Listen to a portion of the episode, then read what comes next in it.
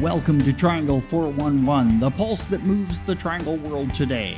It's a vibrant collection of stories, medical breakthroughs, what's trending, social good, events, and boundless other adventures. A conversation pit of comedians, authors, chefs, sports figures, experts, the common and the uncommon.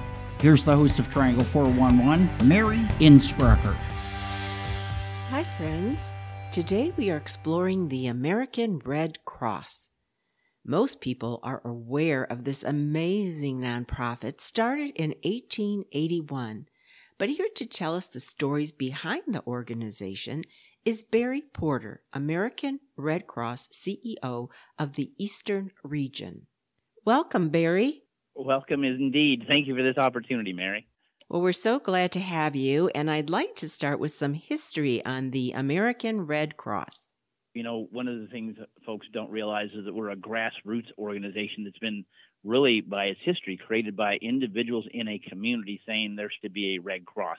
No one in Washington, D.C. sat and said, oh, we should create a Red Cross in Raleigh, North Carolina, or in Fayetteville, North Carolina, or Cary, North Carolina. It was the people uh, who decided that based on what the needs of the community are, they would organize a Red Cross. While we have a National Red Cross chartered by the United States government because we were created to support international humanitarian law and the Geneva Conventions.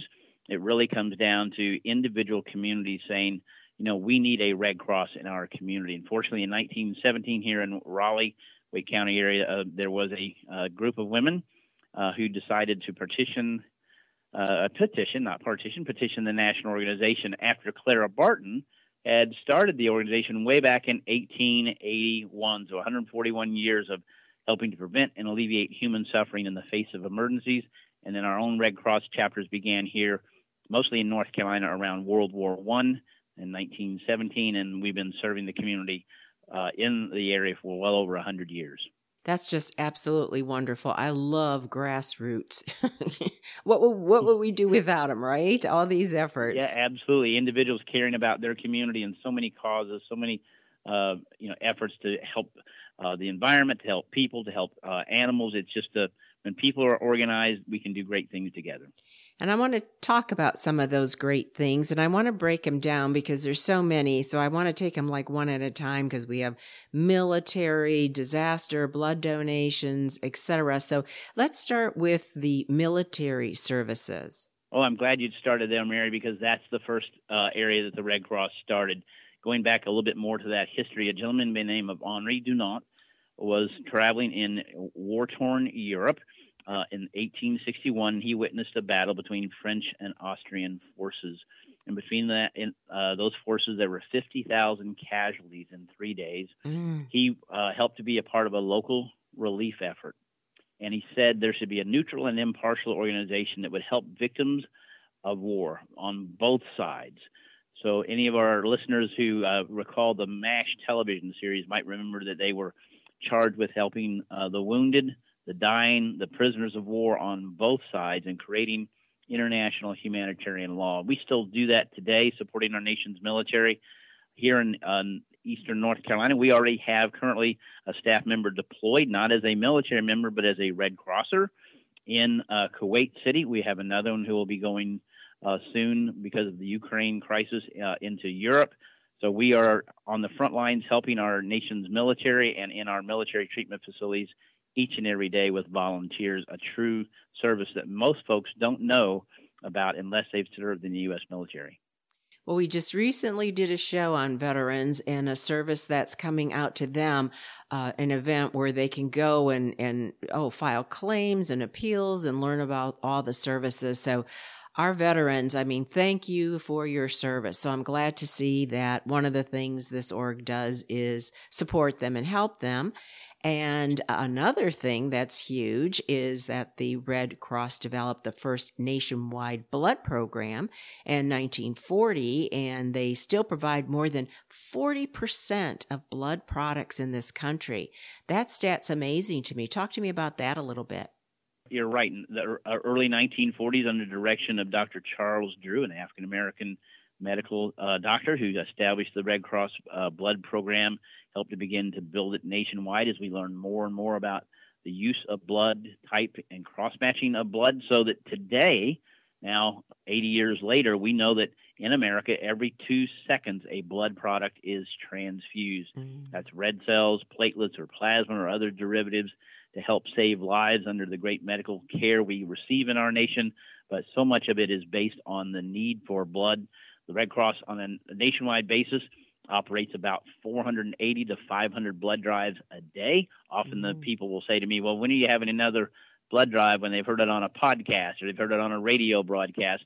But even in eastern North Carolina, on average, we are doing 12 to 15 blood drives every day trying to get blood donations not for the Red Cross, but for hospital patients. And I, I understand with the whole COVID thing, that really took a hit. We've got a great need out there now for blood. Oh, absolutely. You know, we had the spike here in the late December through early February, uh, which caused more people to uh, be out, caused more blood drives to be canceled.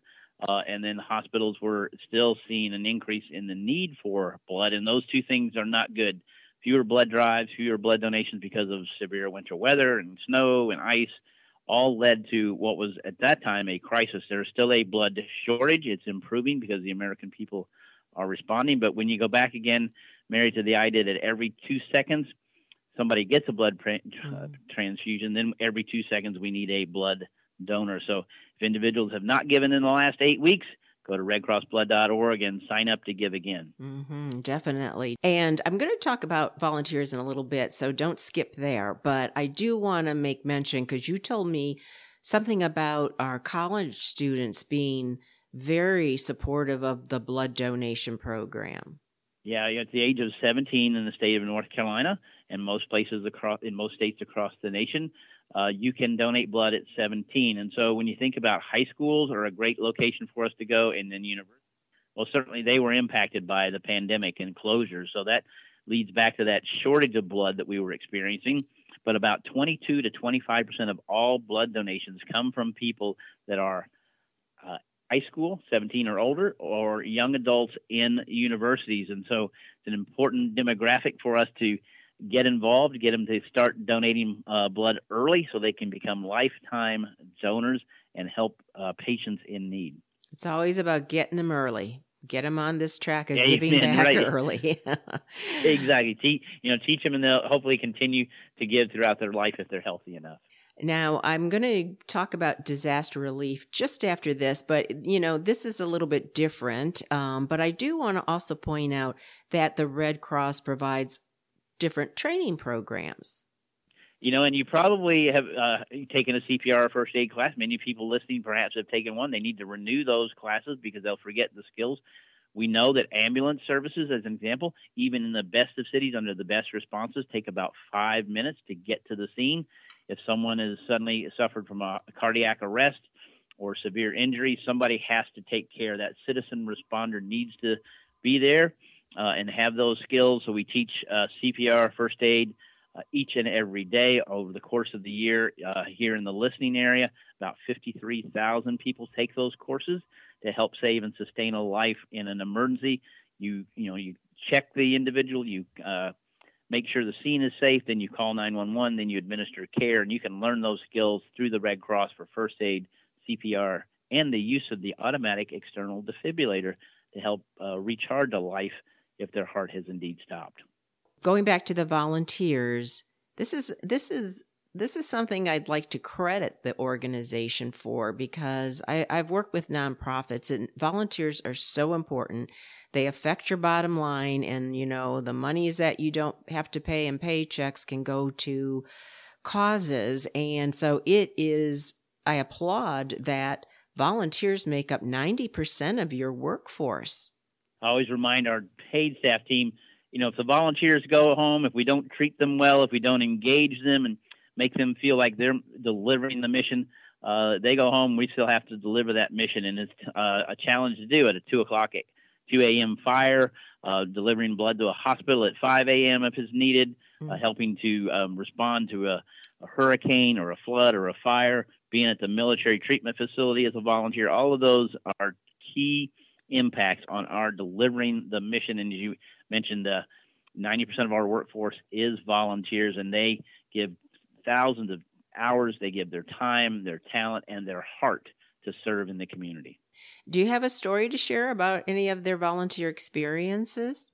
Well, you know, as an excellent example, you know, many of us will remember back to Hurricane Katrina and what its impact was on the city of New Orleans and the coastline of Louisiana and Mississippi. And I remember as uh, we were anticipating landfall, one of our emergency response vehicles that's equipped to go into the scene and deliver uh, emergency supplies and food uh, was taken out by a gentleman by the name of Alex. And Alex uh, left, and we never saw him or heard from him again for 35 days.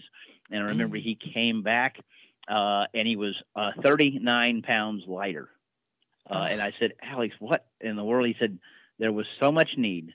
I had to meet it. I didn't even take time many days to eat. Ah. And so he said, that's why I lost the, the weight but it was because I wanted to serve and saw the need greater than my need to eat was the needs of the people affected by Hurricane Katrina. And so many of our volunteers uh, respond that way. They put their uh, needs behind the needs of others because our mission is to prevent and alleviate human suffering in the face of emergencies. And that's some of the uh, passion our volunteers have. Wow, that is really something. Wow. Um, and and let's go right into the different disasters that the Red Cross helps out with. Can you tell us about the types and maybe share a story about uh, what impact it had on an individual for that as well? You know, uh, most people think that um, you know you drive by the fire station and you think you see the fire truck sitting there and they're waiting for a fire call and there's going to be a house fire. Well, according to the chief of uh, uh the fire department here in uh, Raleigh, they um, they respond to the 2% of their calls are to house fires. The rest are to other emergencies. And the same for us. Many people think, oh, we go to floods and tornadoes and hurricanes, but our most common disaster is that every seven minutes in America, somebody's home catches on fire and burns to the ground. That happens uh, in my area of responsibility on average about four times a day. So our volunteers are going to the scene. The fire department rushes at 911. You call them, they get there and then um, after the fire department arrives, they call out the Red Cross volunteers because they save lives and property, and then know that they're going to roll up their hoses and leave the family. So about 63,000 houses in the United States burn to the ground every year, and the American Red Cross oh, volunteers are there. Mm. Then you've got floods, hurricanes, tornadoes like back in December that were clearly on people's minds that went through Kentucky right before Christmas. Mm. Those are the larger scale events that we plan for and prepare for and help on a mass scale. Disaster services is also about preparing people, responding uh, to the event, and helping the families recover. So, it's recovery looks like where am I going to stay? What food am I going to have? What clothing do I need? What financial resources? What medicines did I lose? How do I recover? And what are the community resources that can help me uh, when a fire occurs? And so it's all combined together to help again alleviate human suffering in the face of that emergency. Any any time you've been out on one or someone shared a story with you of what that impact meant to them when you came out either for a fire or a tornado or any of these different um, you know the, uh, uh these different helpful aids that you've provided you know it's amazing to be in a in a shelter with someone who's lost everything mm. uh, whether it is a flood tornado or, or a fire and you and you've got a, a large number of people evacuated, their fo- first focus is um, mostly, I got out alive. Mm. You know, I can replace things, but we got out alive. Uh, unfortunately, about seven times a day in America, somebody da- dies in a house fire. And so we also work on a program to install smoke alarms for free. But in my interactions with those individuals, it's often they say, you know, we'll replace the stuff, but we got out alive. And then mm. the the big thank you. They never expected us to be there, right? And the fire department rolls up the hoses and puts things back on the truck, and we're there with uh, our arms around them and helping them to know what to do next. The biggest impact for disaster is the mental health toll that it takes because people say, I'll replace the things, but what do they do mentally or spiritually to begin a road to recovery and who can be alongside them? So often it's an expression of thank you and appreciation and i never knew the red cross did this. Mm, hmm I, that's what i'm going to say. A lot of people may not realize the reach and scope of the american red cross and it's amazing what they've done and if you would like to propel the continuance of their help in particular by supporting an upcoming event here's your chance to do so. Uh, Barry, can you tell us the 411 on the 31st annual Red Cross Ball? Yes, for here in uh, our community, our largest fundraiser every year to support that uh, mission to prevent and alleviate human suffering in the face of emergencies comes along as our Red Cross Ball. We're still doing it virtually because COVID was spiking when we were doing all the planning. And so it is on March 26th. It is a virtual event. There is no cost to attend. We will educate you more, like we've been doing with this podcast, about the Red Cross. We'll have some special guests and uh, opportunities, but we'll have some wonderful uh, items you can bid in the live auction, like going to the Angus Barn uh, with uh, 20 people to the wine cellar and having a great meal, uh, all for uh, being the winning bidder. We're going to have uh, vacation homes in the mountains for experiences, vacation homes at the beaches for you. We've got a hurricanes package. Uh, so we're asking folks to join on, log in to Red Cross forward slash ENC ball. So redcross.org forward slash ENC ball. You can register for free. You can join, watch the watch the actions with us, listen to the auctioneers. gonna be exciting telling about what we're doing and how you can make a donation or uh, make a bid, a, a winning bid on an item. Help us to raise much needed funds in this uh, challenging time of raising funds to deliver this mission down the street across the nation and around the world. So I know some of our listeners will wonder. Um, usually, it's a you have to be present to win. Of course, this is virtual, so you don't. But if somebody puts in a bid and they have to, they can't stay to the end. I'm assuming somebody will reach out to them if they're the winner. Yeah, that's the fun thing about technology these days. If you've signed on and you're the, the winner, you'll get notified even as you're registering. Uh, it will notify you if um, I've outbid you.